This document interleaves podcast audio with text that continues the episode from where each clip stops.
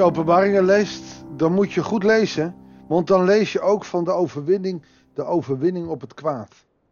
En als je moeite hebt met openbaring, dan vermoed ik dat je ook moeite hebt met sommige gruwelverhalen uit het Oude Testament. Bijvoorbeeld als het volk uh, het land mag intrekken, dan worden er heel veel volkeren overmeesterd en op een brute wijze om het leven gebracht. Ook vrouwen en kinderen.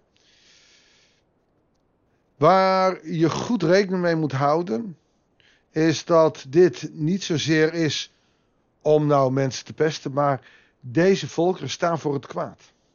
Babel staat voor het kwaad. En toen Jezus de duivel overwon, dan hoor je niemand klagen. Maar dit is het beest wat overwonnen is. Iedereen die onrechtvaardig leven leidt,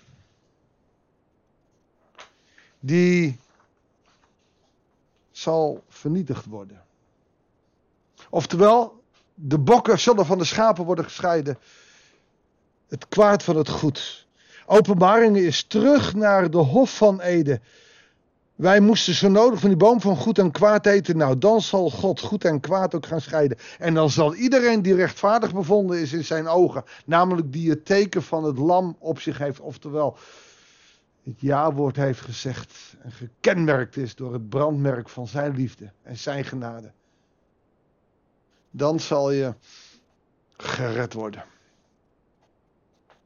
Goeiedag, hartelijk welkom bij een nieuwe uitzending van het Bijbels Dagboek. We lezen Openbaring 18, vers 9 tot en met 24. De koningen op aarde die ontucht met haar hebben gepleegd en in wilde hebben geleefd, dat zijn dus de onrechtvaardigen, zullen om haar jammeren en treuren als ze de rook boven haar zien op zijn. Dat is de rook van Babylon. Ze blijven op een afstand ontzet door de straf die ze krijgt en zegt, wee, wee, Babylon, grote, sterke stad. In één uur is tijd is je vonnis voltrokken. Nou, op dat ene uur, uh, één ding kan je zeggen. Uh, het zal heel snel zijn. Het is zoiets als dat je kan lezen dat Amsterdam in een uurtje volledig van de aardbodem is verdwenen. Kun je het voorstellen? Nou, Babylon was groter. Nou, neem nou bijvoorbeeld ons hele land in één uurtje. En in Duitsland en België staan ze eromheen. De rechtvaardigen en de, of de onrechtvaardigen. En de mensen die het beest verklaren en zeggen: ja, nou, dit is toch ook wat arm Nederland of arm Amsterdam. Nou, een beetje in die verhoudingen kan je het gaan zien. Um,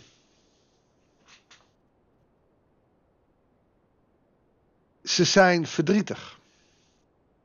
En in plaats dat ze hier tot bekering komen, gaan ze jammeren om het volgende. De handelaars op aarde treurden en rouwden om haar, want er is niemand die hun waarde nog wil kopen. Goud, zilver, edelstenen, parels, linnen, purperstoffen, zijde, scharlakenstoffen, cyprushout, allerlei voorwerpen van ivoren, van dure houtsoorten, van brons, ijzer, marmer, kaneel, uh, cardemom, uh, reukwerk, balsem, wierook, wijn, olijfolie, meel en tarwe, runderen en schapen, paarden, wagens, slaven en lijfeigenen. Ah, alles weg. Ja, ik heb het van de week al eens gezegd. In je laatste hemd zitten geen zakken. Je kan dat allemaal niet meenemen. Je ziet hier ook dat alles van de onrechtvaardigen, werkelijk voor alles vernietigd wordt. Dus al ben jij rijk en heb je tien huizen en twintig auto's en 100 miljoen op de bank. Als het oordeel van God daar is, stelt het niks voor. Het is vernietigd, het is weg. Het is waardeloos, zonder waarde. Je hebt er niks meer aan. Verloren zijn de vruchten waar je hart naar uitging. Verdwenen al je rijkdom, alle weelde. Dat is voorgoed voorbij. Ja, dit is een prachtig tegeltekstje, hè? Dat wanneer het oordeel komt, dat al die dingen wie je net opgenoemd, al die rijkdommen, al die, al die mooie, lekkere, fijne dingen, weet je, die doen er niet toe. Als de vrucht van je hart is uh, een dure auto, een grote baan en veel geld, dan zal het voor niks zijn. Verloren zijn de vruchten waar je hart naar uitging. Maar als jij het teken van het lam hebt, dan gaat jouw hart uit naar de verlossing van alle andere mensen. Dan gaat je hart uit naar relatie met Jezus. En dan zal je van al het andere niks missen. Maar al die mensen die daarmee handelden, poeh, degene die daarin handelden en die hun rijkdom aan haar, aan Babylonia, aan de rijkdom, de wetenschap, aan, aan, aan geld, aan mammon te danken hebben, blijven op een afstand. Ontzet door de straf die ze krijgt. Ze treuren en rouwen om haar en zeggen, wee, wee, grote stad. Je droeg linnen, purper en scharlaken, rode kleren en gouden sieraden, edelstenen en parels. Maar in één uur tijd is heel je grote rijkdom vernietigd. Alle stuurlui, iedereen die op Babylon vaart, het scheepsvolk en alle anderen die op zee werken, bleven op een afstand. Wacht even, wacht even, wie zijn dat? En hier zie je de metafoor dat Babylonië, dat is op zich midden in Irak. Daar is geen zee. Daar zijn geen boten. Maar Hiermee worden de handelaren, de, oftewel de mensen die ermee te maken hebben. ze riepen toen ze de rook boven haar stad zagen opstijgen. Welke stad was aan deze grote gelijk? Ze wierpen stof over hun hoofd, treurde en rouwde en riep: Wee, wee, grote stad. Iedereen die scheep op zee had, dankte zijn rijkdom aan haar schatten. Maar in één uur tijd zijn ze te gronden gericht. Juich om haar hemel, juich heilige apostel en profeten. Het vonnis dat zij jullie hadden toebedacht, heeft God aan haar vertrokken. En hier, juich om haar hemel, juich heilige. Oftewel, alle rechtvaardigen, iedereen die het zegel van het lam draagt. Apostelen en profeten, het vonnis dat zij jullie hadden toebedacht. Dus het oordeel wat de wereld over jullie wil vellen, over ons als gelovigen dat zal over hen worden uitgestort. Toen tilde een sterke engel een steen zo groot als een molensteen op en smeet die in de zee met de woorden: Zo zal ook Babylon, de grote stad, worden weggeslingerd. Ze zal voorgoed verdwijnen. Dus de onrechtvaardige, de handel en de, de, kapitalisme, mammon en alles waar de wereld aan kapot gaat, zal als die molensteen in het water, in de zee verdwijnen en wegzinken. Want de zee staat voor de dood. Het zal vernietigd worden. En dan, dan zal de klanken van lier en zang, bazuin en fluit zal volgoed verstommen. De bedrijvigheid van iedere ambacht zal in jou stilvallen. Het geluid van de molen zal nooit meer in je klinken. Het licht van de lamp nooit meer in je schijnen. Het feestgedruis rondom bruid en bruidegom zal in jou nooit meer te horen zijn.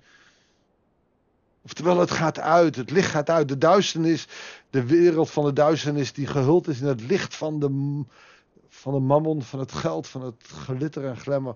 Het zal leeg worden, niks. Eens waren je handelaren de grote der aarde, alle volken bezweken voor je verleidende tovernarij. Maar ook vloeide in deze stad het bloed van de profeet en heiligen. En van al degenen die op aarde werden geslacht. Vanuit alle kennis. Vanuit alle geld. Vanuit alle zonde. Babel staat ook voor die zonde. En het beest voor de zondaar. De draak voor de uitdager. Of de diabolos, de verleider, de Satan. Het zal vernietigd worden. Daar waar mensen als martelaren zijn gestorven. Hoofdstuk 6 en zo roepen naar de Heer, oftewel er is contact in de hemel. Ze zullen Gods genade uiteindelijk zien in de overwinning van het drama in Babel, oftewel van de zonde. Daar waar de wereld ons wil laten vergaan, zal de wereld vergaan in zijn eigen zonde. Maar jij, Jij mag het teken van het lam dragen. Heere God, zo komen we ook deze uitzending biddend bij u. En bid ik u over alle luisteraars uit. Wilt u hen laten voelen dat zij het teken en het zegel van het lam mogen dragen?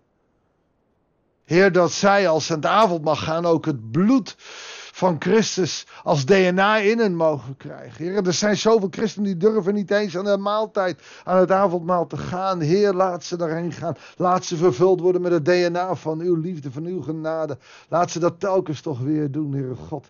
En op welke manier ook dat tekenen, het zegel in ons leven mag zijn. Door de doop, door beleidenis, door, door gewoon door ons geloof. Heer, leer ons telkens weer beleiden dat u Heer bent, onze grote God. En dank u voor uw liefde. Dank u voor uw genade in Jezus' naam. Amen. Dankjewel voor het luisteren. Ik wens je God zegen. En heel graag tot de volgende uitzending van het Bijbels Dagboek.